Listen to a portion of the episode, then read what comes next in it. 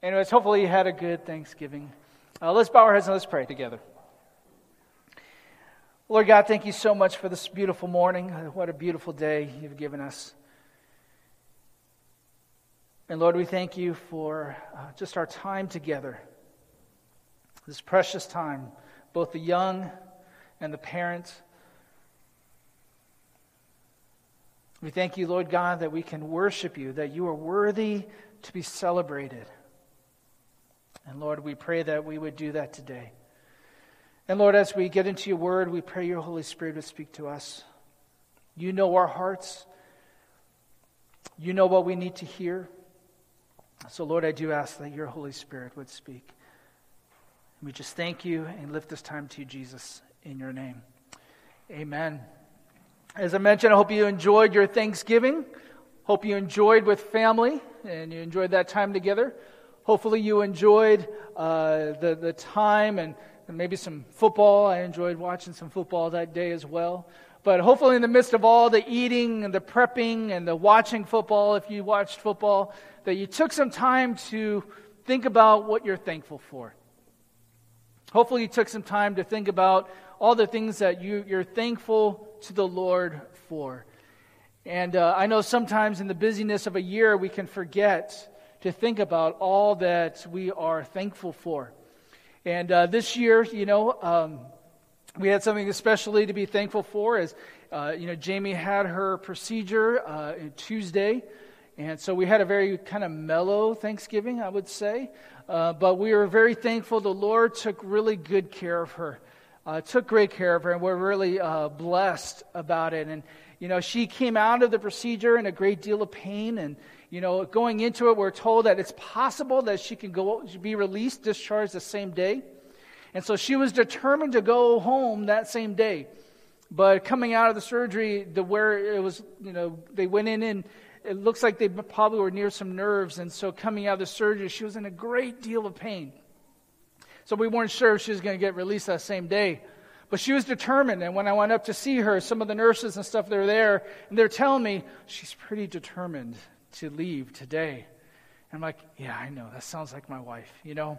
So throughout the times, there was like at least a five hour time where she had to lay still and recover. And throughout the time, she's like, let me just see. Let me just see. They're trying to prep the room for her to be, to be admitted. She's like, let me just see, let me just see, let me just see. And sure enough, come like uh, 10 o'clock or so, 9.30, 10 o'clock at night, she started to feel better. Now, not better in the sense of like miraculously feeling all better, but the pain level was down enough. So she was able to go. She's like, I want to go home. I want to be released. And so, sure enough, they discharged her. So we went home around midnight uh, uh, that Tuesday. But uh, we were so thankful that God took care of her. The nurses, the medical staff were just so good to her. And uh, if you've ever been in a hospital, you had a procedure done or uh, a stay in the hospital, you understand the value of having good medical care right? When the staff is good, you feel better, right? And so it was a big blessing. And, and also, I just want to say on her behalf, she is so thankful. And we're, we are so thankful and appreciate all your prayers and concerns. I know many of you expressed and you asked how she was doing, and you've been praying for her. And I just to let you know that she greatly appreciates uh, all the prayer and support and concern. And uh, it really makes a difference. And it, it really helps knowing that you have people praying for you. And so, uh, on her behalf, we want to say thank you, and we're, we're just uh, really, really uh, thankful. You know, the Lord has shown his faithfulness to us.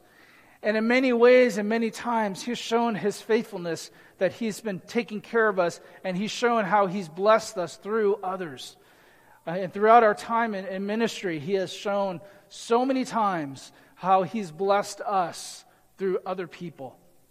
And, uh, you know, it kind of reminds of the timing of everything, you know, talking about Thanksgiving and, and this passage we're going to look at today. It reminded me a lot of what happened to us uh, some years ago. We're in another church, and this is back when our older two were really young, before school age. And that time I was a youth pastor, and we only had one car as a family, and it was this two door Honda Accord. And so when you have two little ones, you have the the seats, right? The little baby seats carriers. And so we would have in the two door. We open the door and we have to squeeze through to, to get our car seats into it. And, you know, dads wrestling with those car seats are no fun, right? Moms seem to like, boom, get it done. But I don't know, for some reason, you're like wrestling with those car seats. And so you had to squeeze through in the back seat and get two car seats together. And it was, it was a little tiresome. And it was to the point where Jamie said, You know, Mike, me and the kids, we've been praying. We've been praying that God would provide a minivan for us. And she would pray with the kids specifically for a minivan. Now me, you know, we didn't have we didn't have a lot of money. So I'm thinking, how in the world are we going to afford a minivan? We can barely afford the car we have now. How are we going to afford a minivan? But she's been praying. I'm like, okay, you know, whatever. You know, you're going to pray for a minivan, and you, are getting the kids to pray for a minivan. Okay. Well, one time, one night, one day, this couple who had some kids in our youth group invited our family over for dinner. I said, sure. So we went over and we had dinner. And I remember walking in and getting, opening that front door, and the first thing I see in their house was cats ran up the stairs. I'm thinking, oh no, I'm allergic to cats. I'm like deathly allergic to cats, more so than dogs. I'm like, oh no, how am I going to make it through this night? I don't know what this night's about, right? Like, am I in trouble? But now I have these cats. So we, we go in, I didn't mention anything. We're enjoying, we're enjoying dinner and we're eating and stuff. I'm managing to make it through dinner. And as the night is going, my eyes are starting to well up tears are running and like it's, it's, not even emotional right? Eyes are itchy. I'm barely being able to breathe. I'm like oh yeah you know telling them we're talking oh that's great you know? I'm, I'm feeling the itchiness. If you have allergies to pets you understand what i'm going through. So we make it towards the end of dinner and they're telling us about their day and this yeah today you know we went car shopping.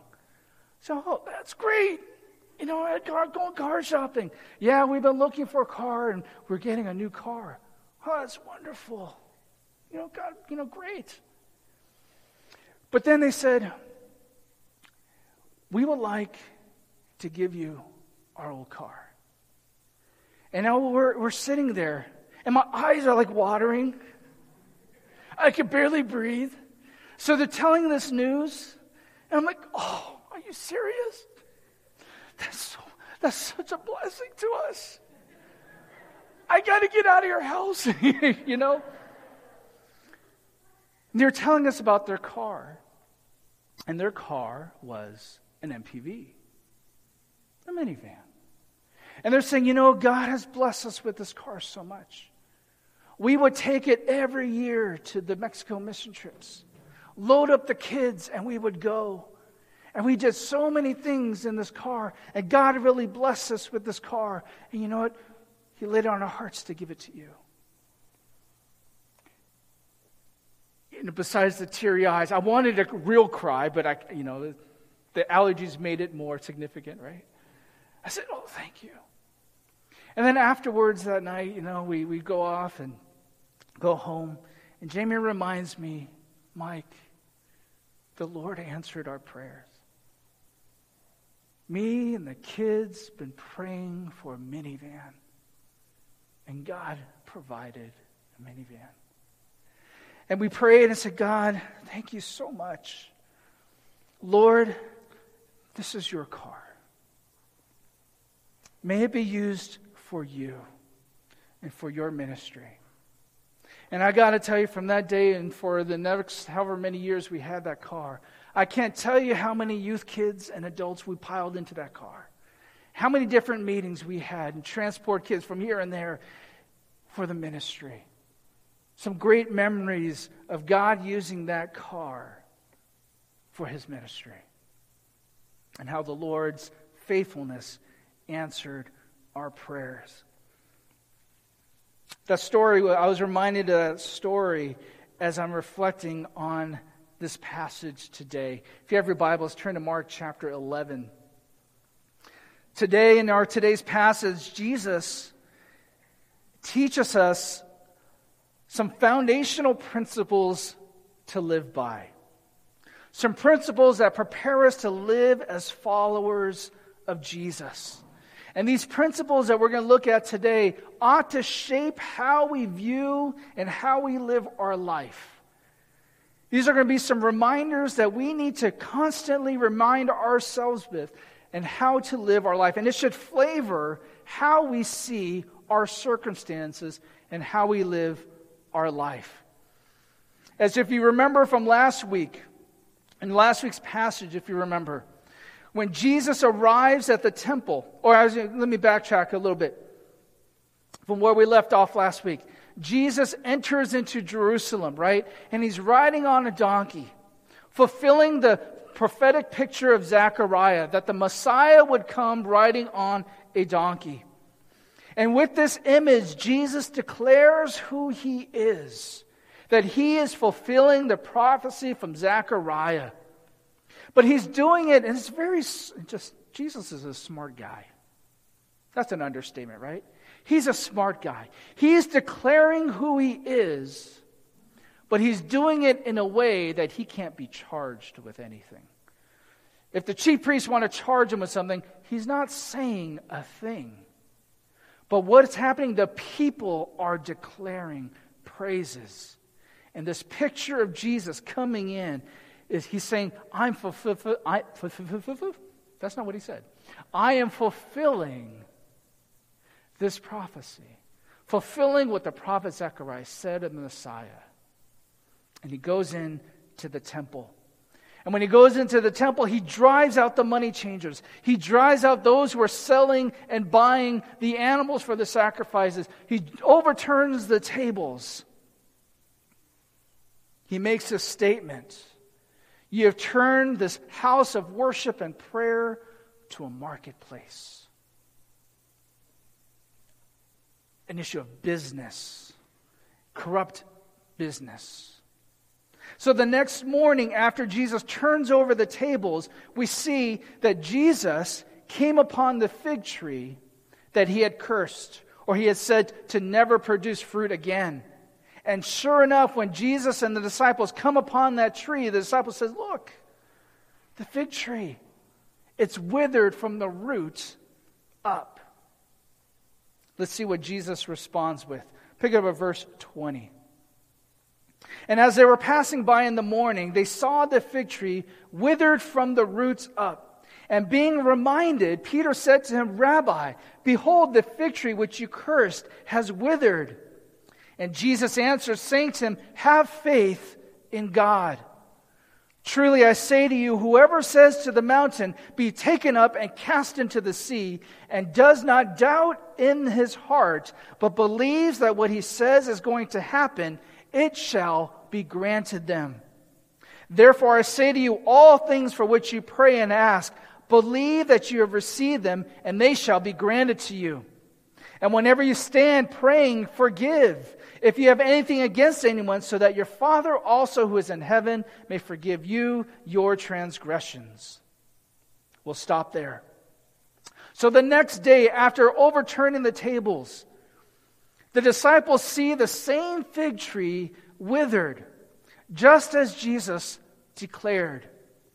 And we looked at the significance of the fig tree last week, how the barren fig tree represents idolatrous Israel and that the wicked priesthood that defamed the temple in the times of the prophets.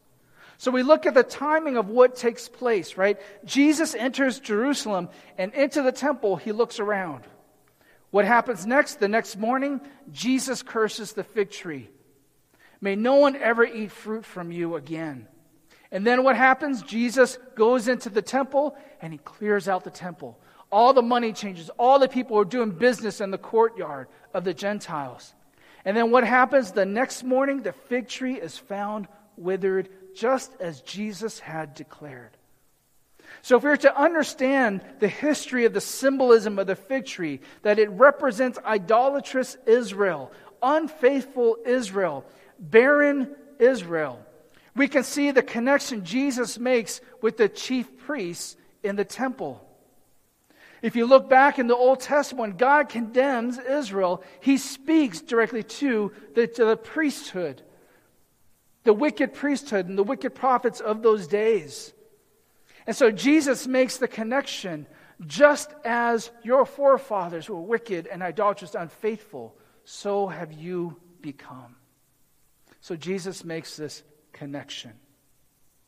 So when they go back and they see the picture in Matthew, or in, before we get to Matthew, we see this, this, this, this image of what takes place. But then Jesus goes on and says some things that you may read and say, like, what's the connection?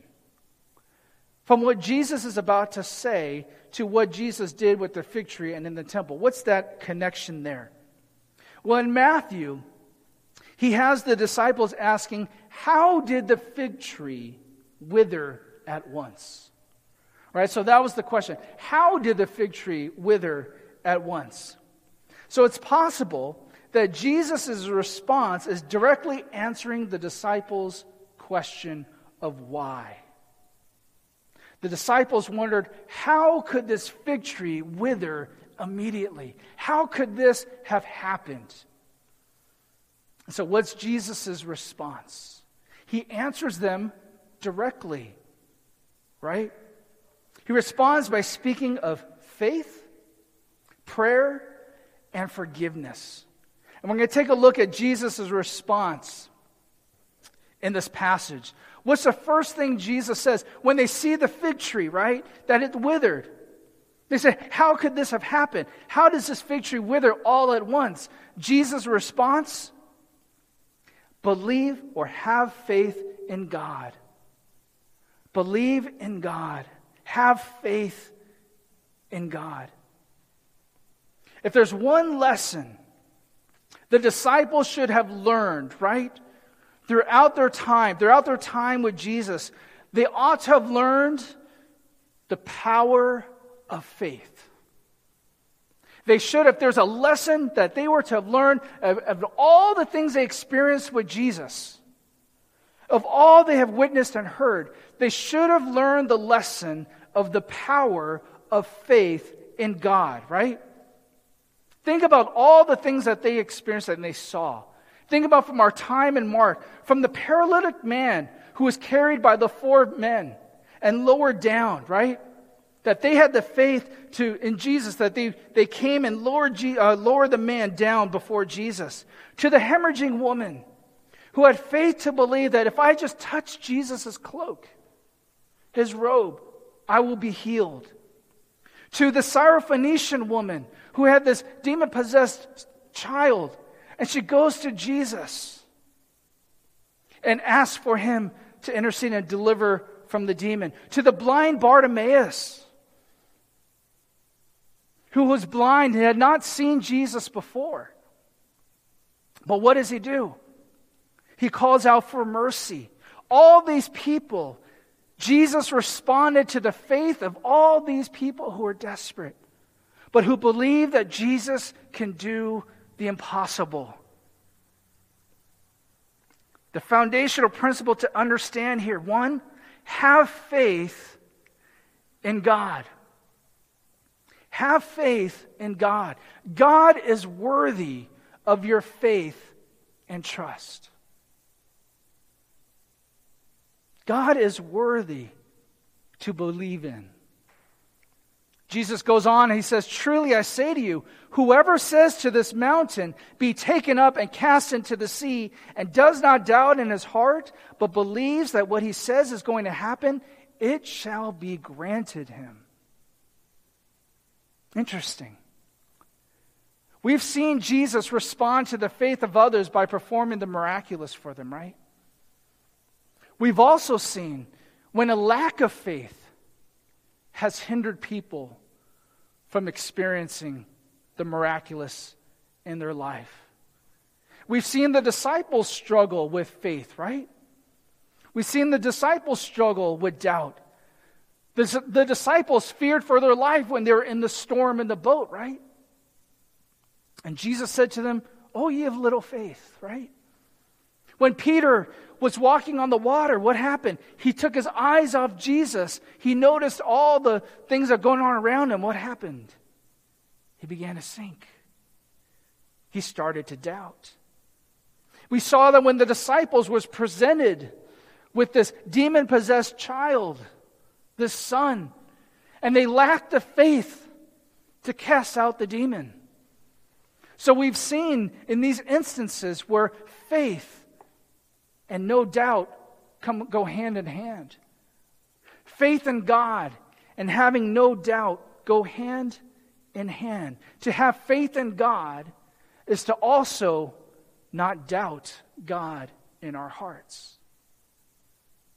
I don't know if your time in, in our study in Mark, have you been able to identify yourself as we go through Mark?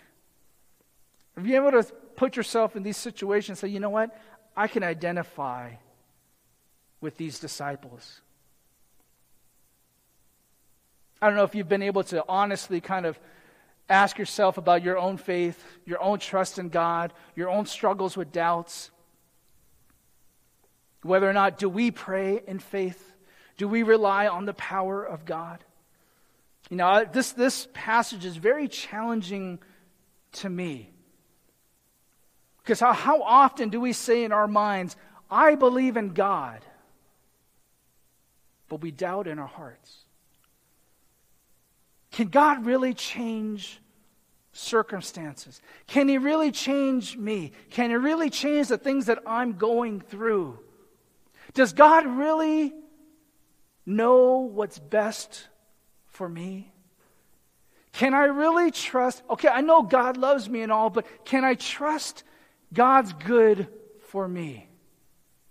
Can I trust that at the end of the day that I will appreciate God's idea of good for me?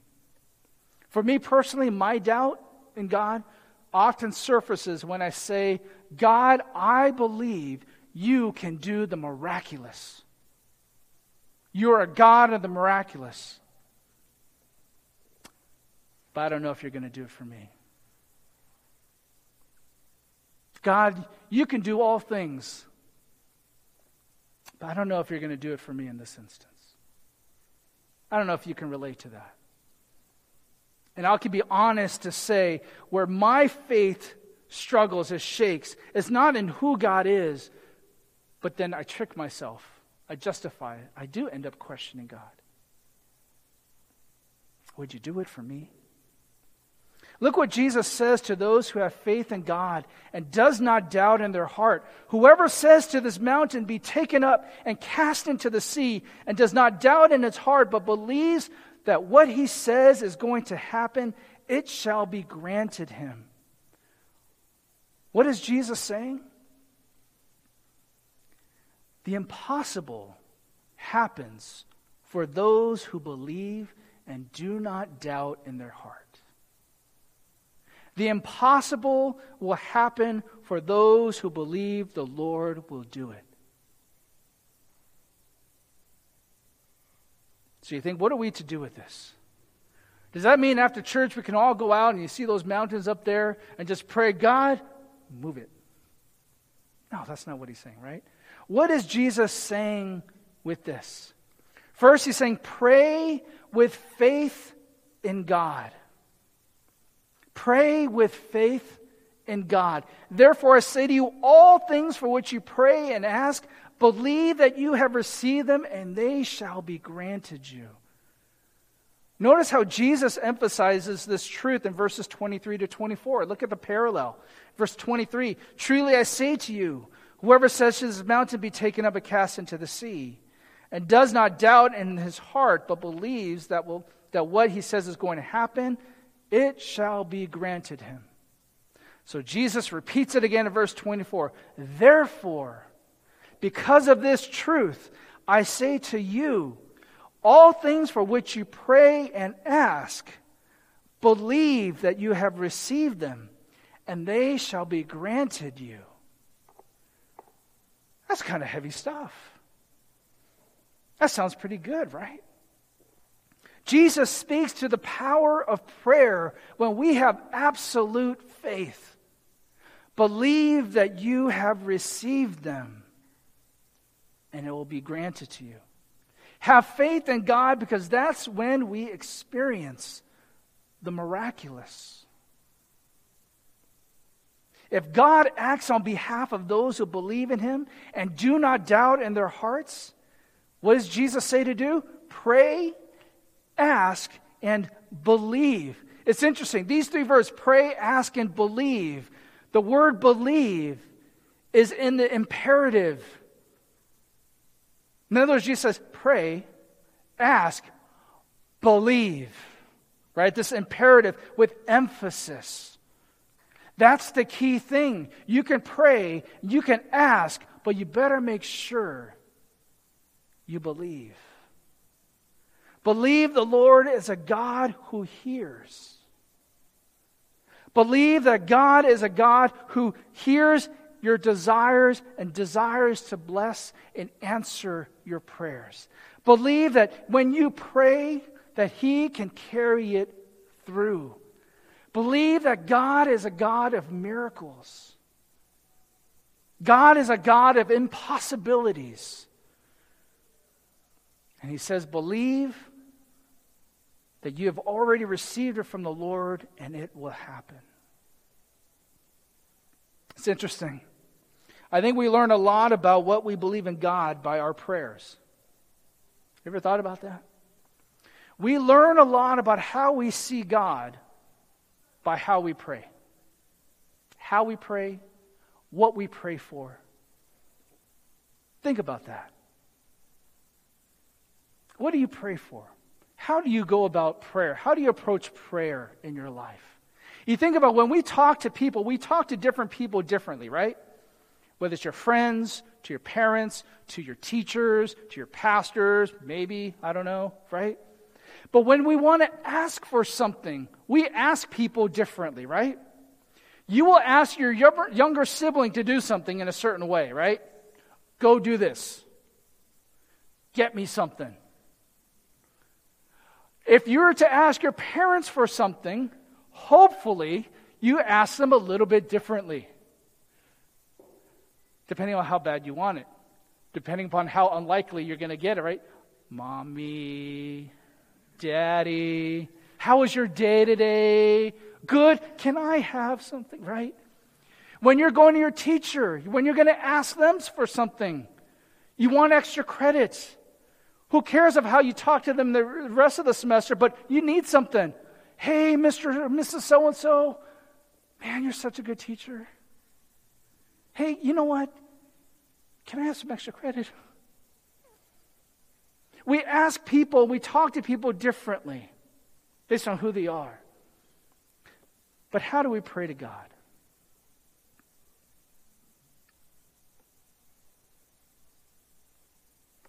How do we go before the Lord when we want something? We read this passage, and perhaps our prayer list starts to grow. Maybe you're hearing this, like, wait a second, wait a second. If we just believe, God will give us whatever we want. If we believe that He's going to already do it, that's already done, it'll be granted to us. You may be thinking, perfect timing, it's Christmas time. Your Christmas list might have grown a little bit, right? You're thinking, wow, okay, I believe God is going to give me these things, right? But we need to understand what Jesus does not mean. What does Jesus not mean in this? This is not a formula for God to give us whatever we want. People misuse verses like this. People misuse these verses to perpetuate this prosperity gospel. The sense of, you know what? God just desires you to give you whatever you want.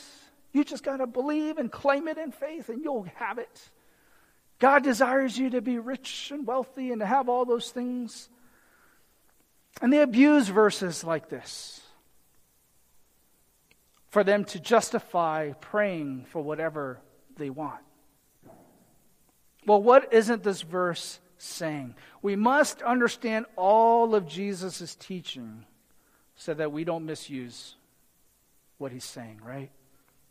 God cares about what we pray for how we pray, and why we pray to Him. Matthew chapter 6, verse 19. Do not lay up for yourselves treasures upon earth, where moth and rust destroy, and where thieves break in and steal. But lay up for yourselves treasures in heaven, where neither moth nor rust destroys, and where thieves do not break in or steal. For where your treasure is, there your heart will be also. He goes on later in verse 25, but seek first his kingdom and his righteousness and all these things shall be added to you. Therefore, do not be anxious for tomorrow, for tomorrow will care for itself. Each day has enough trouble of its own. Jesus says to not focus on your earthly treasures, but rather treasures in heaven. The eternal reward for what God will give to you. He says, Seek first his kingdom and his righteousness. And then what will happen? All these things will be given to you. What are all these things in the previous verses? All the things you need. The things that you get anxious about because of your need. Not your, all your wants, but your need. Remember the previous lessons we've seen in Mark. How we're not to value the pursuit of riches. We're not to be about boosting our greatness here on earth. Remember how Jesus corrects the disciples. They desire to, how, do, how can I be great? I want greatness. And Jesus corrects them. What? How does he correct them? You need to learn to be a servant of all. We read about the rich young ruler, right? That man had everything you could have wanted. He had much wealth, but yet he lacked one thing true devotion to God that leads to eternal life. His wealth was a stumbling block. And isn't it true that it's difficult for us to be content, isn't it? Isn't it difficult to be content? How many of you looked at Black Friday sales? How many of you look for a phone that you really don't need to be replaced, but it's a modern, it's the new model's coming out, right? Or the new computer, you need an upgrade. You need something. It's hard for us to stay content. But we need to pay attention to what we're praying for, right? And why we are praying for it. Look what, he, well, look what John says in 14, John 14, 13 to 14. And whatever you ask in my name, Jesus speaking, that will I do, that the Father may be glorified in the Son. If you ask me anything in my name, I will do it. He goes on in chapter 15. Jesus says, If you abide in me and my words abide in you, ask whatever you wish, and it shall be done for you. By this is my Father glorified, that you bear much fruit and so prove to be my disciples. See, we can't just end it on what we read in Mark here, right? We need to consider in whose name do we pray for the things that we pray for? Who gets the glory for the things that we pray for? If God was to give us the desires of our hearts, who gets praised for that?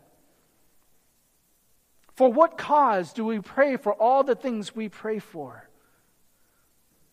Are we abiding with Jesus? Are we abiding in His Word? Or are we just expecting Him to give us anything we want? Are we seeking our own glory in what we pray for? Or are we seeking God's glory in all the things that we pray for? So we need to consider not only what we're praying for, but why we're praying for it, right? I like what James, James says, James chapter 4, talking about what we ask for. Verse 1 what is the source of quarrels and conflicts among you? Is not the source your pleasures that wage, wage war in your members? You lust and do not have, so you commit murder. And you are envious and cannot obtain, so you fight and quarrel. You do not have because you do not ask. You ask and do not receive because you ask with wrong motives so that you may spend it on your pleasures.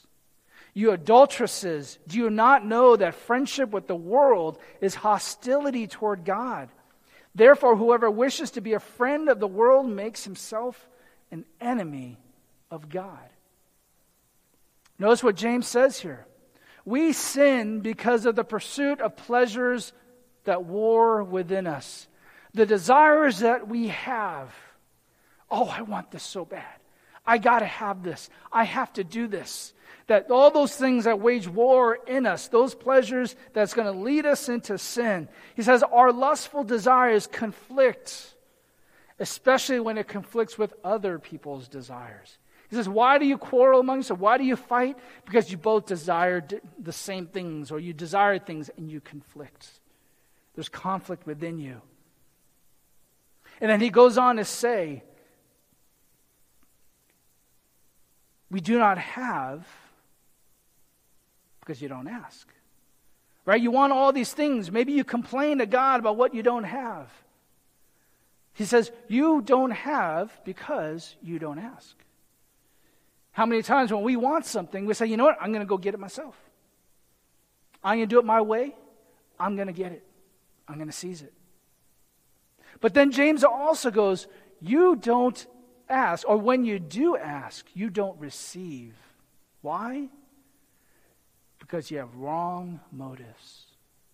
You're selfish. You say you ask God for something, but you're asking with a heart that's selfish. You have wrong motives. So James warns us of this. It made me think about why do we get so upset when God doesn't give us what we want?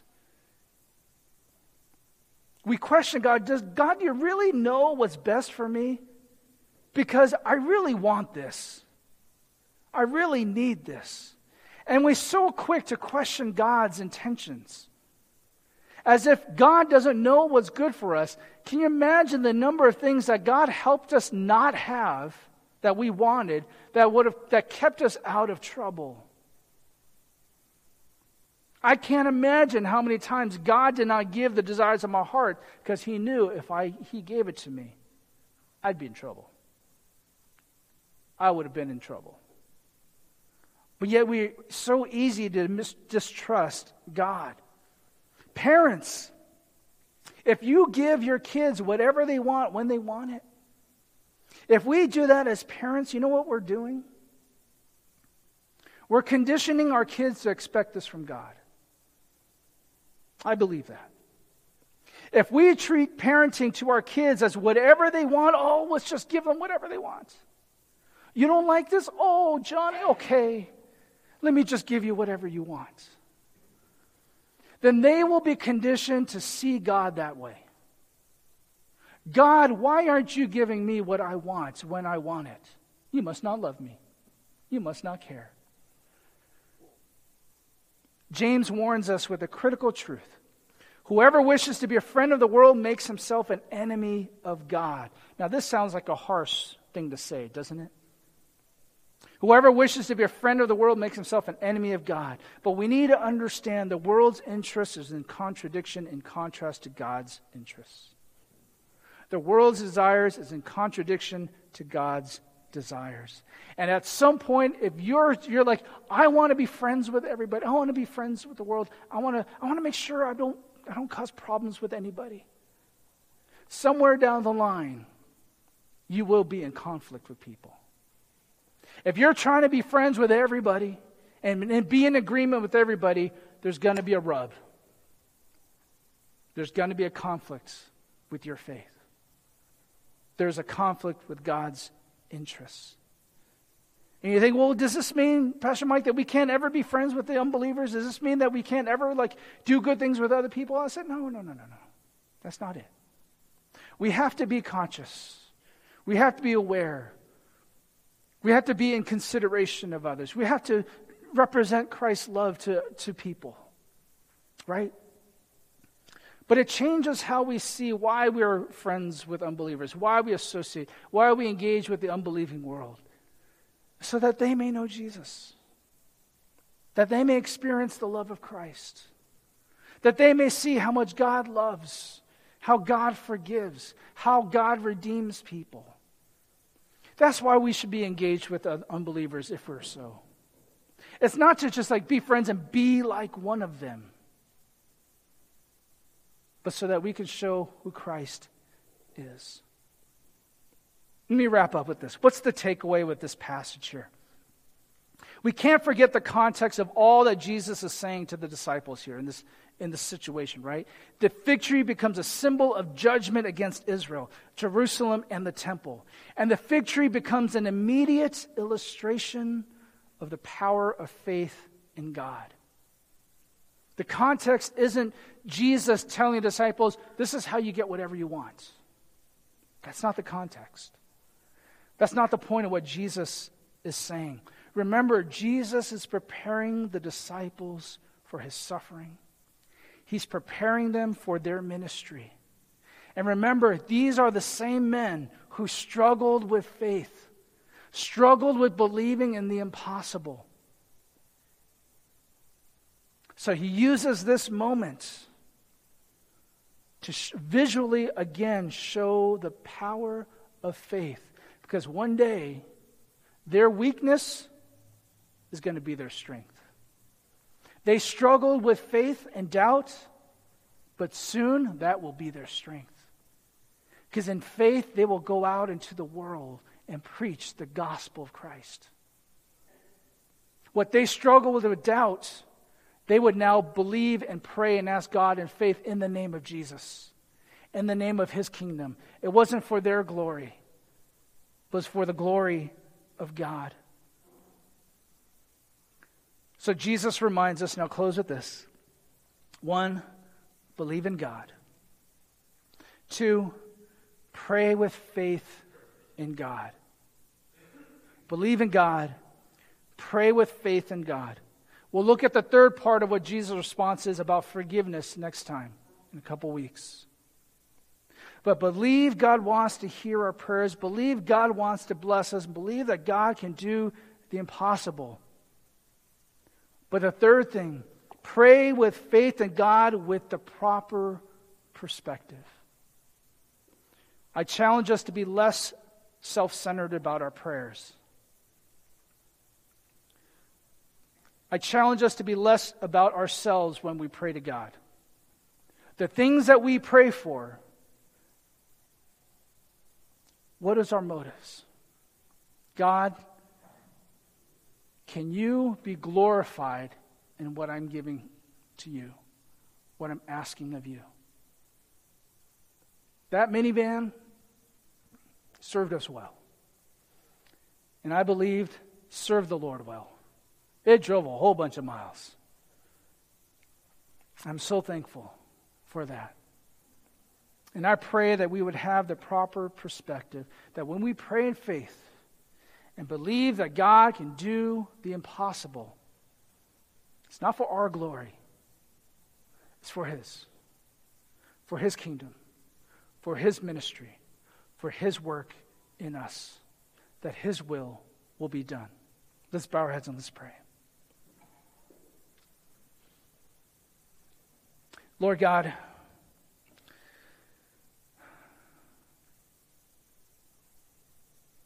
You are a God of the impossible, the miraculous. There's things that you do that we don't even see or realize that we should truly be thankful for. And Lord, it's so easy to get caught up in ourselves and all the things that we want, things we pray for and ask for. But Lord, may our hearts Say, Lord, may your will be done. In your name, may you be glorified.